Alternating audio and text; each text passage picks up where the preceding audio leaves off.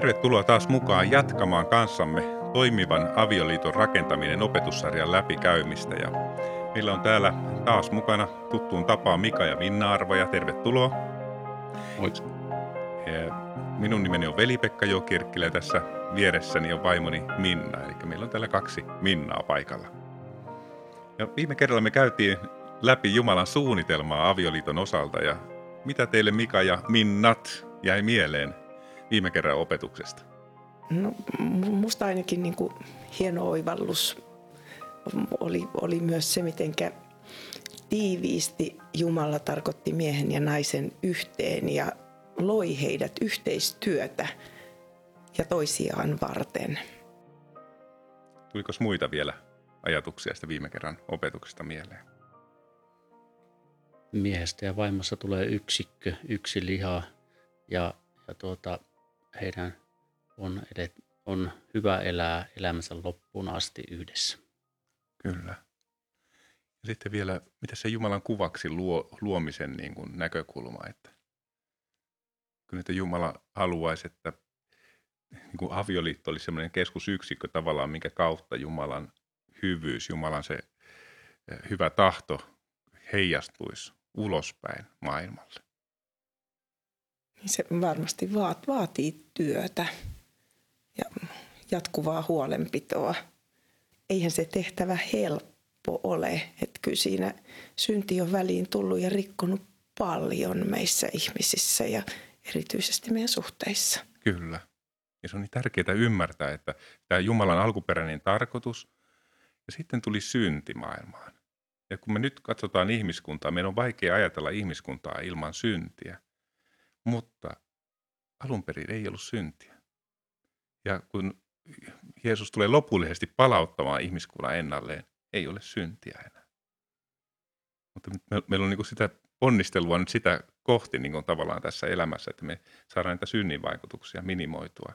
Ja mä aina, aina niin kuin haaveillut, tai oikeastaan voiko tässä haaveilla tässä maailmassa semmoista ajatusta, ajatusta käyn läpi, että ajatelkaa, kun ei olisi syntiä, ei olisi mitään, ihmiset olisi kaikille rehellisiä, niin mitä ei me tarvittaisi? Me ei tarvittaisi lukkoja, me ei tarvittaisi poliisia, me ei tarvittaisi aitoja, me ei tarvittaisi niin kuin monia, monia niin kuin lakimiestoimistoja ja niin edespäin, niin taas aivan erilainen tämä maailma sitä odotellessa. Kyllä, ehkä kun tuolla kadulla on autoja parkissa, niin ne kaikki autot on lukossa.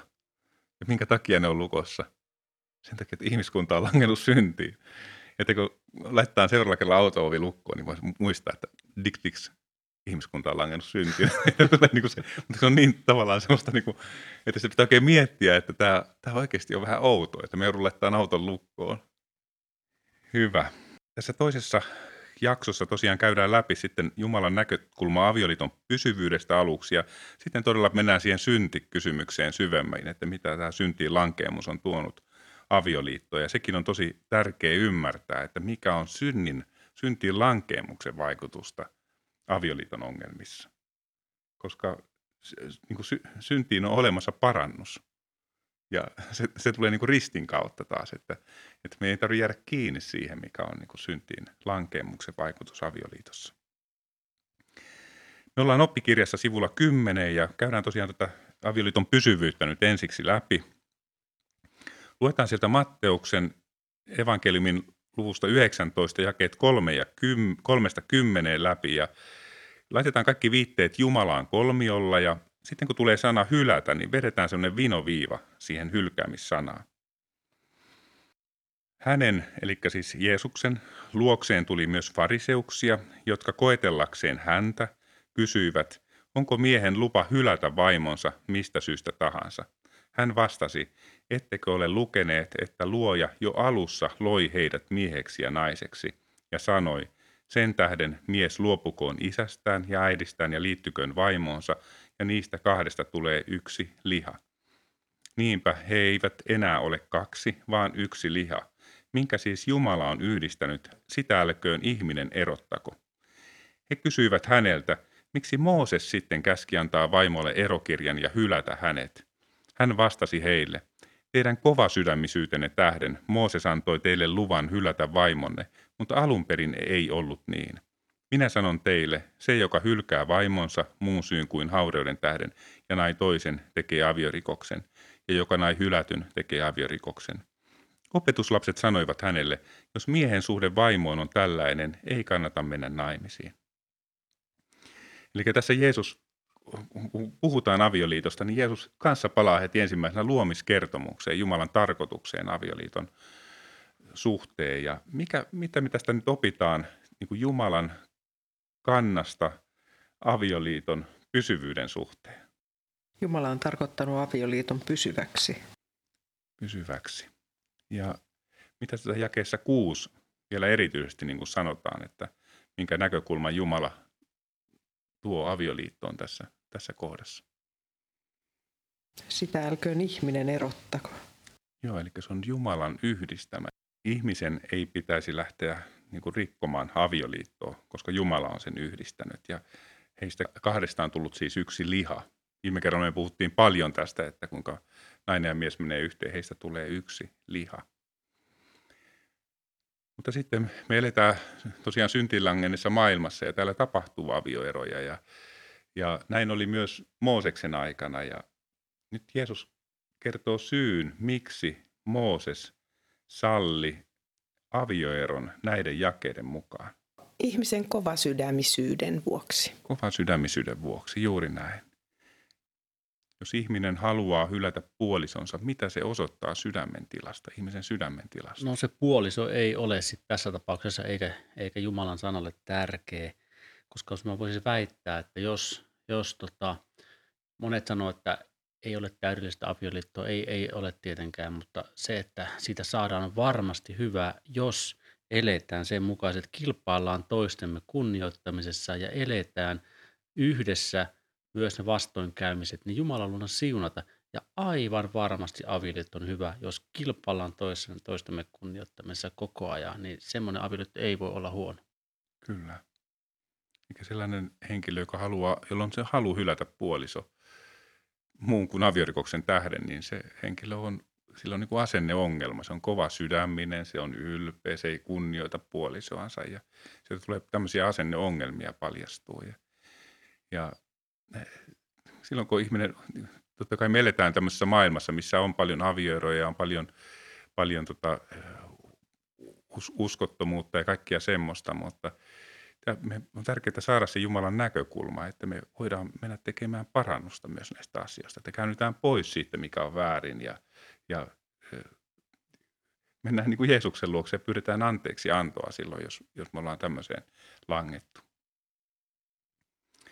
Jos henkilö hylkää puolisonsa ja nai toisen, niin mihin hän sitten syyllistyy näiden jakeiden mukaan? Siinä yhdeksännessä jakeessa on. Hän tekee aviorikoksen. Hän syyllistyy aviorikokseen. Ja, mutta tästä on poikkeus olemassa. Tässä, milloin ihminen ei syyllistykään aviorikokseen, jos hän hylkää puolisonsa. Tota, hau, haureuden tähden. Haureus on Voisi poikkeus. niin tehdä. Joo. Miksi arvelisitte, että tämä olisi totta? Että minkä takia just haureus tekisi tämän poikkeuksen? Koska silloin on yhtynyt jo toisena ja muodostanut yhden lihan toisen ihmisen kanssa. Eikä se alkuperäinen tavallaan on mennyt rikki jo se alkuperäinen tarkoitus sille niin kuin tältä näkökannalta, mutta eihän to- toki sitten tarkoita sitä, että jos tulee tämmöinen, niin kuin, että puoliso lankee, lankee tällä tavalla haureut, että se tarkoittaisi, että pitää ottaa avioero. Mutta se on niin kuin Jumalan silmissä laillinen syy ottaa avioero. Mikä johtopäätöksen opetuslapset teki tästä opetuksesta sitten, kun he kuulivat tämän Jeesuksen opetuksen? Ne harveli, että ei kannata mennä naimisiin. Kuulosti varmaan haasteelliselta tehtävältä. Kuulosti varmaan aika haasteelliselta tehtävältä kyllä. Mennään sitten vanhan testamentin puolelle sinne sivulle 12 ja siellä on Malakian kirjasta muutama jae toisesta luvusta, jakeet 13-16, jotka luetaan seuraavaksi. Ja ympyröidään siellä kaikki viitteet aviovaimoon ja taas merkitään sana hylkääminen semmoisella vinoviivalla. Ja luetaan sieltä jakeesta 13 ensiksi. Te teette myös näin. Te peitätte Herran alttarin kyynelillä, itkuilla ja huokauksilla, kun hän ei enää käänny uhrilahjojen puoleen eikä suostu ottamaan mitään teidän kädestänne. Mutta te kysytte, minkä tähden? Sen tähden, että sinä olet ollut uskoton nuoruutesi vaimolle, vaikka hän on sinun kumppanisi, aviovaimosi. Herra on todistaja sinun ja vaimosi välillä. Niin ei tee yksikään, jolla on jäännöskin hengestä. Mutta entä se yksi, joka pyrki saamaan Jumalan lupaamia jälkeläisiä? Olkaa siis valppaita hengessänne. Älkää olko uskottomia nuoruutenne vaimolle, sillä minä vihaan hylkäämistä, sanoo Herra, Israelin Jumala. Minä vihaan sitä, joka verhoaa vaatteensa vääryydellä, sanoo Herra Sepaot. Olkaa siis valppaita hengessänne, älkää olko uskottomia. Eli tässä on Malakian kirjassa kuvataan tilannetta, että ihmiset tulee sinne Herran alttarin luokse ja tuo sinne kaikkia uhrilahjoja ja niillä on ongelmia elämässä ja ne itkee sieltä ja pyytää Jumalan apua, mutta Jumala ei kuule niitä. Ja minkä takia Jumala ei hyväksy heidän uhrilahjojaan? Koska he käyttäytyy ulkoisesti hyväksyttävästi, mutta muuten he toimii Jumalan tahdon vastaisesti. Mitä sä sieltä jakeesta, mistä jakeesta sä löydät niin vastauksen tähän kysymykseen? No ainakin jakeessa 14 sanotaan, että on ollut uskoton nuoruutensa vaimolle ja jakeessa 13 sanotaan, että te peitätte Herran alttarin kyynelillä, itkulla ja huokauksilla, kun hän ei käänny puole- uhrilahjojen puoleen eikä suostu ottamaan mitään teidän käsistänne. Joo, eli se jakeessa 13, kun kuvataan tätä tilannetta, että mitä siellä tapahtuu. Jumala ei suostu ottaa mitään heidän kädestään, niin he itkee siellä Jumalan alttarissa. Ja jakeessa 14 kerrotaan se syy, minkä takia Jumala ei kuule heitä. Ja se oli justiin tämä, minkä sanoit, että sinä olet ollut uskoton nuoruutesi vaimolle, vaikka hän on sinun kumppanisi aviovaimosi. Tämä tämmöinen, niin kuin, että ihminen, ihmiset käyttäytyy hyvin uskonnollisesti, mutta sisim, sisimmässään he ei välittänyt Jumalan tahdosta mitään, eikä välittänyt rakkaud- todellista rakkaudesta mitään, eikä, eikä muusta. Ja se oli tietysti Jumalan silmissä tekopyhää. Ja ei hän kuulu heidän huokauksia eikä rukouksia tämmöisessä tilanteessa. Niillä oli väärä suhde Jumalan kanssa. No miten ihmiset reagoi sitten, että kun Jumala ei hyväksynyt heidän uhrilahjojaan? Ihmiset ihmetteli, että no miksi? Ihmiset ihmetteli, että miksi, joo. He ei nähnyt sitä omaa toimintaansa totuudellisesti. Voisiko olla tänäkin päivänä jossain määrin totta? Kyllä. Ihan varmasti. Ja aika paljonkin. Ihmiset saattaa käydä ehtoollisella ja kirkossa ja rukoilla ja niillä on ongelmia ja – ihmettelin, että kun Jumala ei kuule ollenkaan. Ja sitten kuitenkaan, kuitenkin siellä omassa elämässä on semmoista, mistä ei ole tehty parannusta, mistä ei ole käännetty pois semmoista niin kuin Jumalan tahdon vastaista käyttäytymistä. Ja tässä oli tämä uskottomuus omalle puolisolle, että mikä oli niin kuin Jumalan silmissä paha asia. Ja mitä me opitaan hylkäämisestä tämän perusteella näiden Jumala vihaa hylkäämistä. Jumala vihaa hylkäämistä. Me puhutaan nykypäivänä aika harvoin siitä, että Jumala vihaa mitään. Me puhutaan aina vain Jumalan rakkaudesta. Mutta nyt tässä sanotaan kuitenkin, että Jumala vihaa hylkäämistä. Mm. Tuntuuko se oudolta, että Jumala vihaa joitakin asioita? Ei kyllä mun mielestä tunnu, että hylkääminen, niin kuka haluaa tulla hyljetyksi. Mm. Niin se on itse asiassa aika hyvä Jumala vihaa hylkäämistä. Mm. Niin. Minua tosissaan lohdutti, kun sitä kriisivaihetta käytiin läpi ja luin raamattua, koska sieltä tiesin löytyvän avun, niin minua lohdutti tosi paljon se, miten Jumala vihaa sitä syntiä, mikä aiheutti nämä meidän ongelmat ja kivut. Ja sitten sai kuitenkin lukea siitä Jumalan armosta, kun me ne synnit tunnustetaan ja pyydetään anteeksi.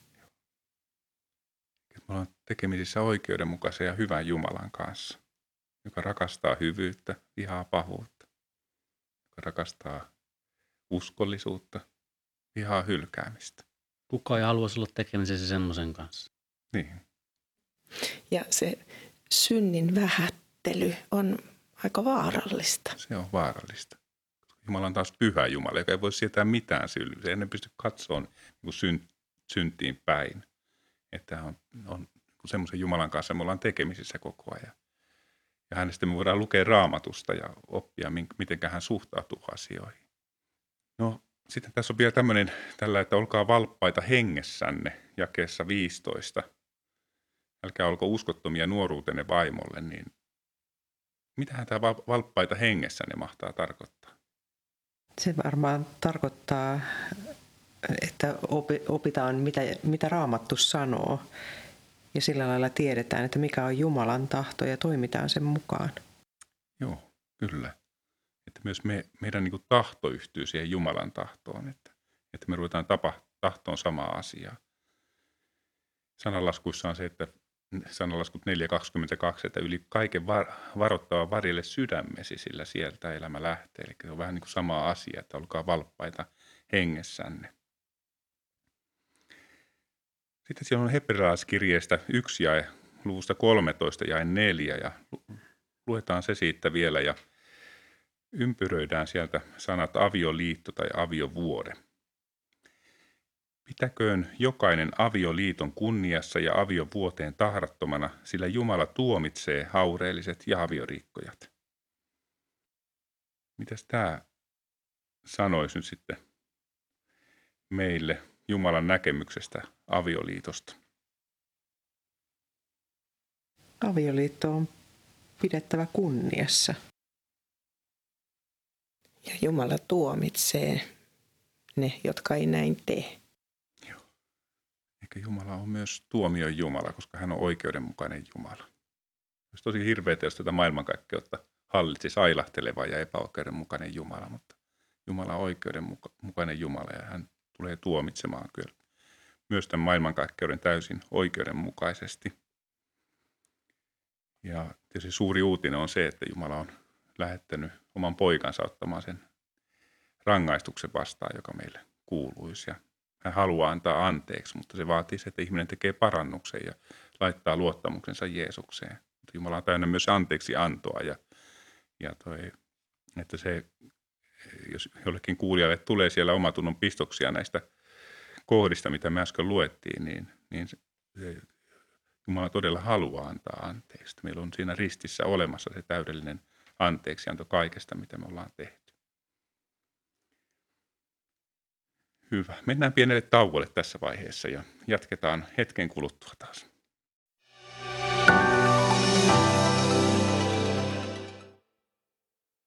Tervetuloa mukaan toimivan avioliiton rakentaminen raamattu opetussarjaan. Käymme tässä opetussarjassa läpi Jumalan suunnitelmaa avioliitolle Precept raamatun koulutusjärjestön tuottaman materiaalin avulla. Tule mukaan kanssamme tutkimaan Jumalan suunnitelmaa avioliitolle. Voit halutessasi tilata kirjan Toimivan avioliiton rakentaminen kotisivujemme kautta. Recept Fi. Kirjan hinta on 10 euroa, sisältäen postituskulut.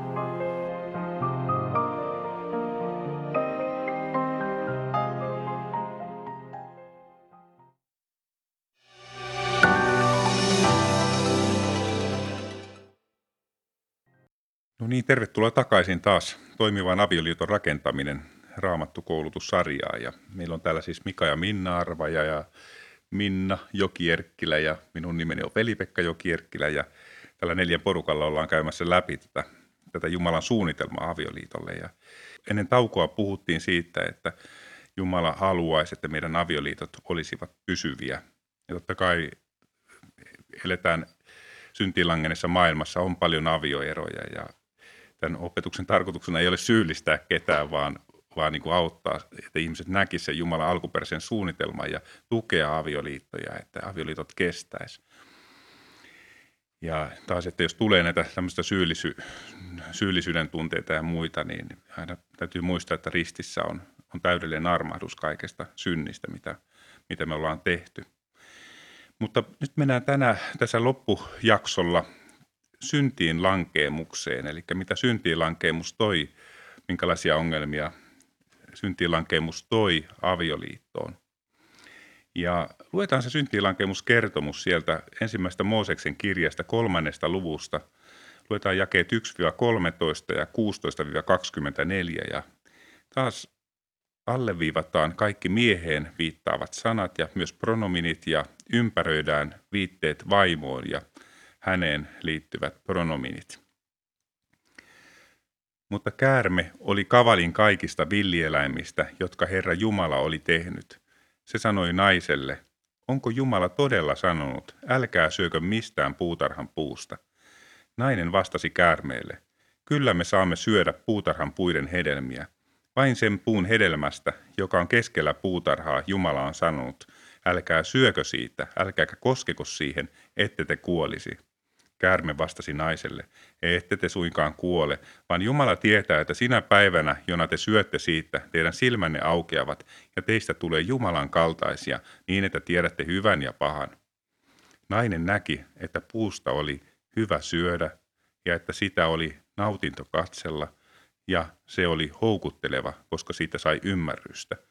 Niinpä hän otti siitä hedelmän ja söi ja antoi myös miehelleen, joka oli hänen kanssaan, ja mieskin söi. Silloin molempien silmät avautuivat, ja he huomasivat olevansa alasti. He sitoivat yhteen viikunapuun lehtiä ja tekivät itselleen vyöverhot.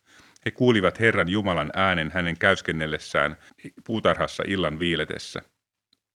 Silloin mies ja hänen vaimonsa menivät Herraa Jumalaa piiloon puutarhan puiden sekaan.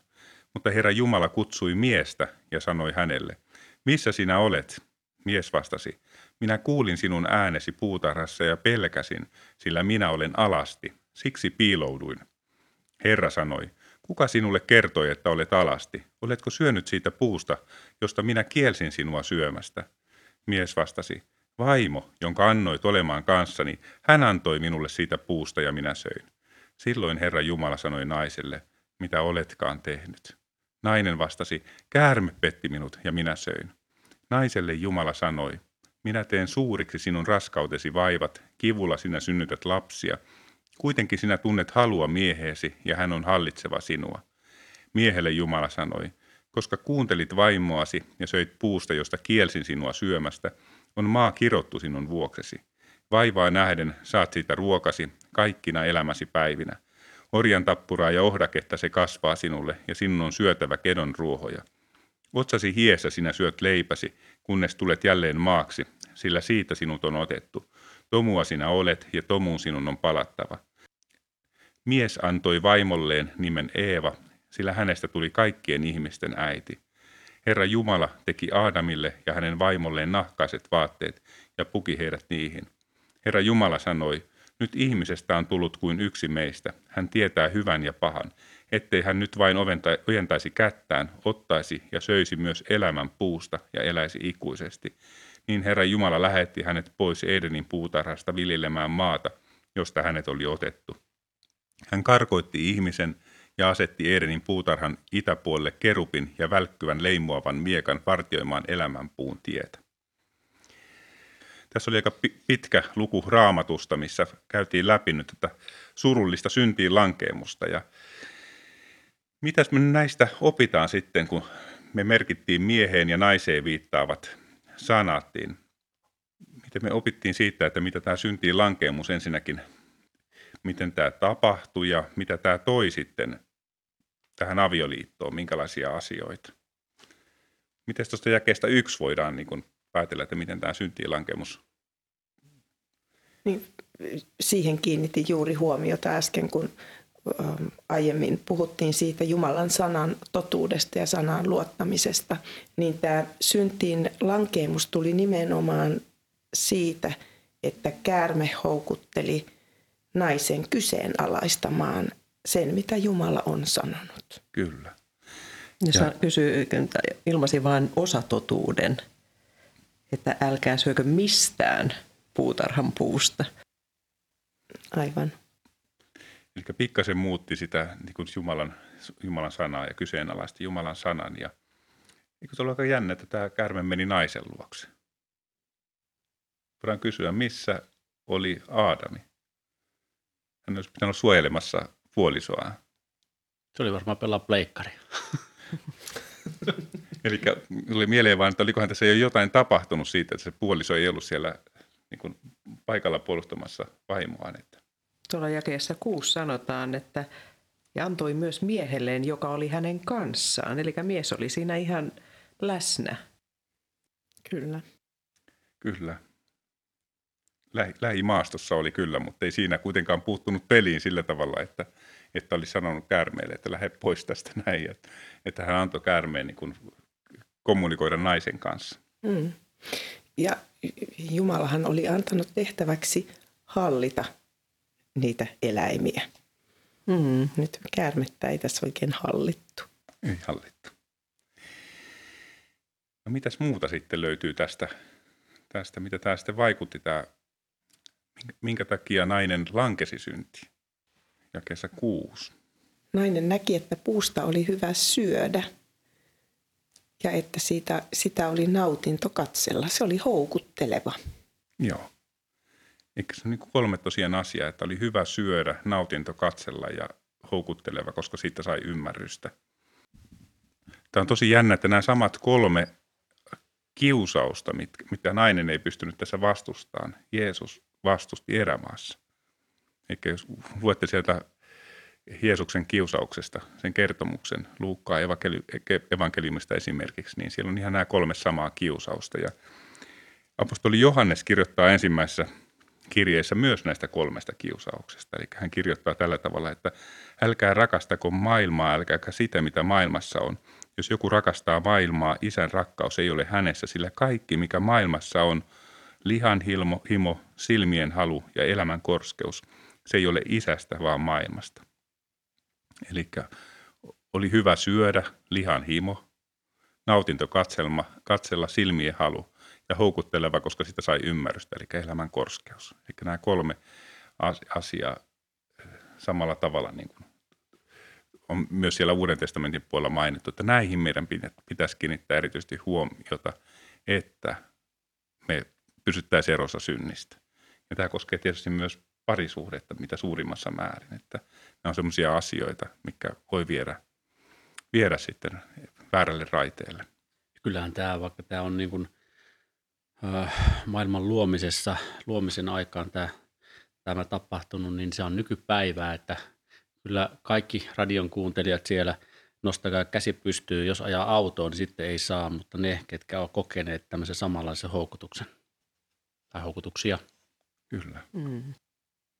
Se on just niin sen ymmärtäminen, että nämä ei johda mihinkään hyvään, näille periksi antaminen ei johda mihinkään hyvään elämään. No mitä tapahtui, kun he söivät elämän siis. Ensimmäiseksi söi vaimo ja antoi sitten miehelle, joka hänkin, hänkin söi. Mitä tapahtui, kun he söivät tämän hedelmän? Jakeessa seitsemän on. He, heille tuli häpeä. He huomasivat olevansa alasti. Silmät auke, avautuivat. No Jumala meni Aadamin luokse sitten ensimmäiseksi. Vaimo söi siis ensimmäisenä puusta, mutta Jumala meni ensiksi Aadamin luokse jakeessa yhdeksän, niin minkä takia Jumala meni Aadamin luokse ensimmäisenä? Miksi se meni se vaimon luokse ensimmäisenä? Jumala loi naisen miestä varten ja miehellä oli tavallaan niin kuin vastuu, vastuu asioista. Niin sen takia Jumala meni kysymään mieheltä, että, että mitä, mitä te olette nyt mennyt tekemään? Eli mies oli ensisijaisesti vastuussa Jumalan silmissä tästä, juuri näin. Mitä Adam vastaa sitten Jumalalle? Ja kesä 12, kun Jumala kysyy, että mitä olet mennyt tekemään, että mitä, miksi olet mennyt syömään tästä puusta, niin mitä Adam vastaa? No Adam syytti Jumalaa siitä ja kertoi, mitä sä oot oikein mulle antanut. Joo. Eli Adam syyttää ensiksi vaimoaan ja sitten syyttää Jumalaa vielä tästä asiasta. Että, että koska onko tämä Jumala sun vikas, kun sä olet antanut mulle tämän vaimon, niin, niin eli hän pakeni vastuutaan tässä tilanteessa, eikö niin? Ja samalla lailla syytti vaimo sitten käärmettä. Joo. Jumala meni vaimon luokse, vaimo syytti käärmettä. Käärme petti minut, minä söin. Mitä me tästä voidaan oppia tämmöisestä syyttämisestä sitten meidän omaa avioliittoa ajatellen? Kyllä se käytännössä usein myös näkyy, että helpompi on löytää vika siitä toisesta puoliskosta, kun katsoa peiliin ja arvioida omia tekemisiä ja sitä omaa sydäntä. Niin, ja kyllä se, opitaan myös se, se ihan käytännössäkin, että se, se niin kuin asia ei parane sillä, että pyritään toista muuttaa, vaan että pitää ensin yrittää muuttaa itse ja omaa käyttäytymistä. No se on tärkeää, että, että itse niin kuin huomaa ne synnit ja, ja tunnustaa ne ja haluaa muuttaa itsensä ja pyhä henki voi muuttaa niin kuin mun sydämeni ja muuttaa mun toimintaa, jolloin, jolloin niin kuin tavallaan päästään siihen, mikä, mikä avioliitossa on todella tärkeää, on se läpinäkyvyys, että me ollaan avoimia toisillemme ja kannetaan itse vastuu omista tekemisistämme eikä syytetä toista siitä, mitä, mikä niin kuin meidän vastuulla on. Mutta se, mikä näistä jakeista myös nousee, on se piiloutuminen. Että samalla lailla niin kuin, niin kuin tuli tämä häpeä alastomuudesta, mitä luettiin, ja, mm. ja tota, tämä syyllisyys ja sen pakoilu, niin Aatami ja Eeva meni Jumalaa piiloon mm. ja varmasti myös toisiaan. Mm. Tämän jälkeen piiloon. On vaikea näyttää niitä omia kipukohtia ja niitä omia syntejä, tuoda niitä esille ja pyytää niin, Tämä on mielenkiintoinen juttu. Tämä, tämä häpeä tuli tässä, kun silmät aukenivat ja sitten peitettiin vaatteella. Niin miksi ihmiset nykyään tuolla päivän tasalla pitää vaatteita? Ei, ei sen takia, että olisi lämmin, vaan se on se häpeä edelleenkin. Täältä se juontaa juurissa. Hmm.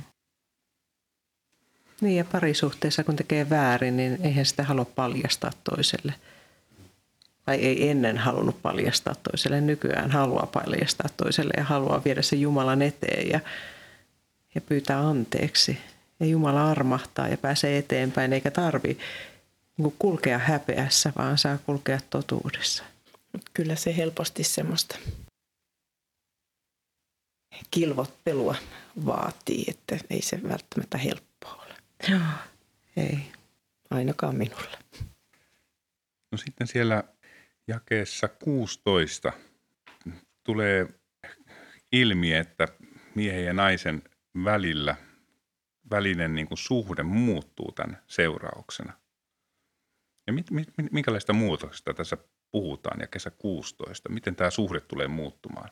Tässä kun sanotaan, että kuitenkin sinä tunnet halua mieheesi ja hän on hallitseva sinua, niin sinne tulee valtataistelu valtataistelu tämän seurauksena, kyllä. Eli aika semmoisia tuttuja elementtejä, mitä, mitä tulee parisuhteen niin syntiilankemuksen seurauksena. Eli toisen syyttäminen, että meidän pitäisi tutkia sitä omaa sydäntämme, että me ei lähdetä syyttämään toista, vaan ajatella, että me ollaan toisen tukena ja pyritään auttamaan toista ja katsotaan siihen omaa sydämeen ja keskitytään siihen omaan muutokseen. Ja kun ihminen muuttuu vaan niin kuin rakkaudessa, rakkauden kautta, niin syyttäminen ei ole hyvä keino. Ja syyllistäminen ei myöskään ole hyvä keino muuttaa toista. Ja valtataistelu, eli kun roolit on sekaisin vähän siellä, niin sitten tulee valtataistelu. Nainen haluaa hallita miestä ja mies hallitsee voimakkaampana naista ja tulee, tulee kaikenlaisia niin kuin ikäviä piirteitä tähän miehen ja naisen väliseen dynamiikkaan. Ja sitten tosiaan nämä kiusausten olemassa oleminen, mikä voi viedä pois raiteiltaan. Eli no, ensinnäkin tietysti että se, että ihminen haluaa olla riippumaton Jumalasta, se on niin kuin se, se, niin kuin se peruslähtökohta kaikelle ja kaikelle ongelmalle. Ja, mutta sitten, että kun tulee näitä kiusauksia, että on se liha, himo, silmien halu ja halu, tai elämän korskeus, tämmöinen niin kuin halu dominoida, halu olla ihailtavana, niin että näkee, että nämä, ei, nämä voi viedä niin kuin avioliittoa väärälle reitille. No mitä sitten, no jos ajatellaan Aadamin tehtävistä syntiilankemuksen jälkeen, niin miten nämä tehtävät eroaa siitä, mitä ennen syntiilankemusta Jumala oli tarkoittanut Aadamille? Ennen syntiilankemusta molemmat söi puusta ja oli paratiisista ja nyt maa kirottiin ja he joutu työskentelemään kovasti ja tekemään töitä ruokansa ja kaiken, kaiken eteen. Eli tosiaan toi ihminen oli alun perinkin luotu, luotu hallitsemaan, tekemään työtä, hallitsemaan luomakuntaa. Mutta sitten syntiin lankemuksen jälkeen kaikki muuttui niin kuin vaikeaksi. Ja tässä jakeessa 19, että otsasi hiessä sinä syöt leipäsi. Eli silloin tuli hiki otsalle ensimmäistä kertaa ihmiselle. Jumala jonain päivänä luo taas uuden maan ja uuden taivaan ja sielläkin me hallitaan. Me tehdään työtä siellä kuitenkin, että me, mutta se on, kaikki on niin kuin semmoista hy, mukavaa, eikä se ole otsa hiessä, vaan se tapahtuu niin kuin Jumalan yhteydessä. Maa ei ole enää kirottu sen jälkeen. Eli tämä on se, mikä meidän tulevaisuus tulee olemaan kuitenkin. Työntekohan on hirveän suuri siunaus ja mukavaakin niin kuin monelta osin, mutta sitten mutta syntilankemuksen kautta siihen tuli työntekoon kanssa tämmöisiä tiettyjä elementtejä, mikä tekee sen raskaaksi. Näitä käydään sitten seuraavalla kerralla vielä tarkemmin läpi, kun puhutaan miehen roolista. Mutta tämmöisiä asioita tosiaan syntiinlankemus sai aikaan ihmisen elämään ja parisuhteeseen ja näitä on tosiaan hyvä pitää mielessä, kun miettii omaa käyttäytymistään, että mikä on tämän syntiinlankemuksen vaikutusta ja mikä on sitä, sitä niin kuin semmoista Jumalan tarkoittamaa ihmisyyttä. Mutta me ollaan tämä opetus, tältä osin tämän päivän opetus käyty läpi ja kiitos paljon hyvä kuulija, kun olit seuraamassa tätä opetusta ja viikon päästä taas jatketaan. Ja silloin puhutaan miehen roolista avioliitossa ja taas sitä seuraavalla kerralla puhutaan naisen roolista avioliitossa. Ehkä jumalallisesta järjestyksestä tämä roolien selkiyttäminen justiin, koska ne syntiin lankemuksen seurauksena on tullut niin kuin kitkaa näihin rooleihin, niin se roolien selkiyttäminen on tosi tosi tärkeä asia. Eli tervetuloa mukaan jatkaa meidän kanssa tätä sarjan läpikäymistä. Kiva, kun olit kuuntelemassa. Moi moi. Moi. Heippa. Moi.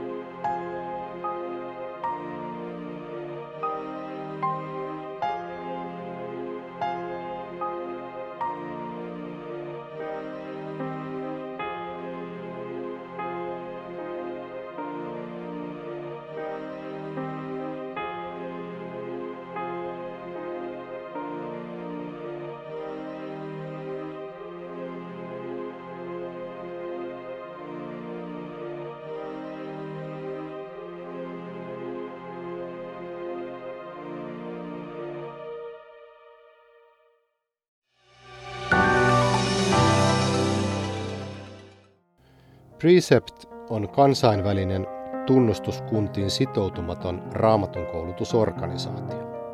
Tavoitteenamme on auttaa kristittyjä kiinnittymään lujemmin Jumalan sanaan opettamalla induktiivista raamatun lukemista.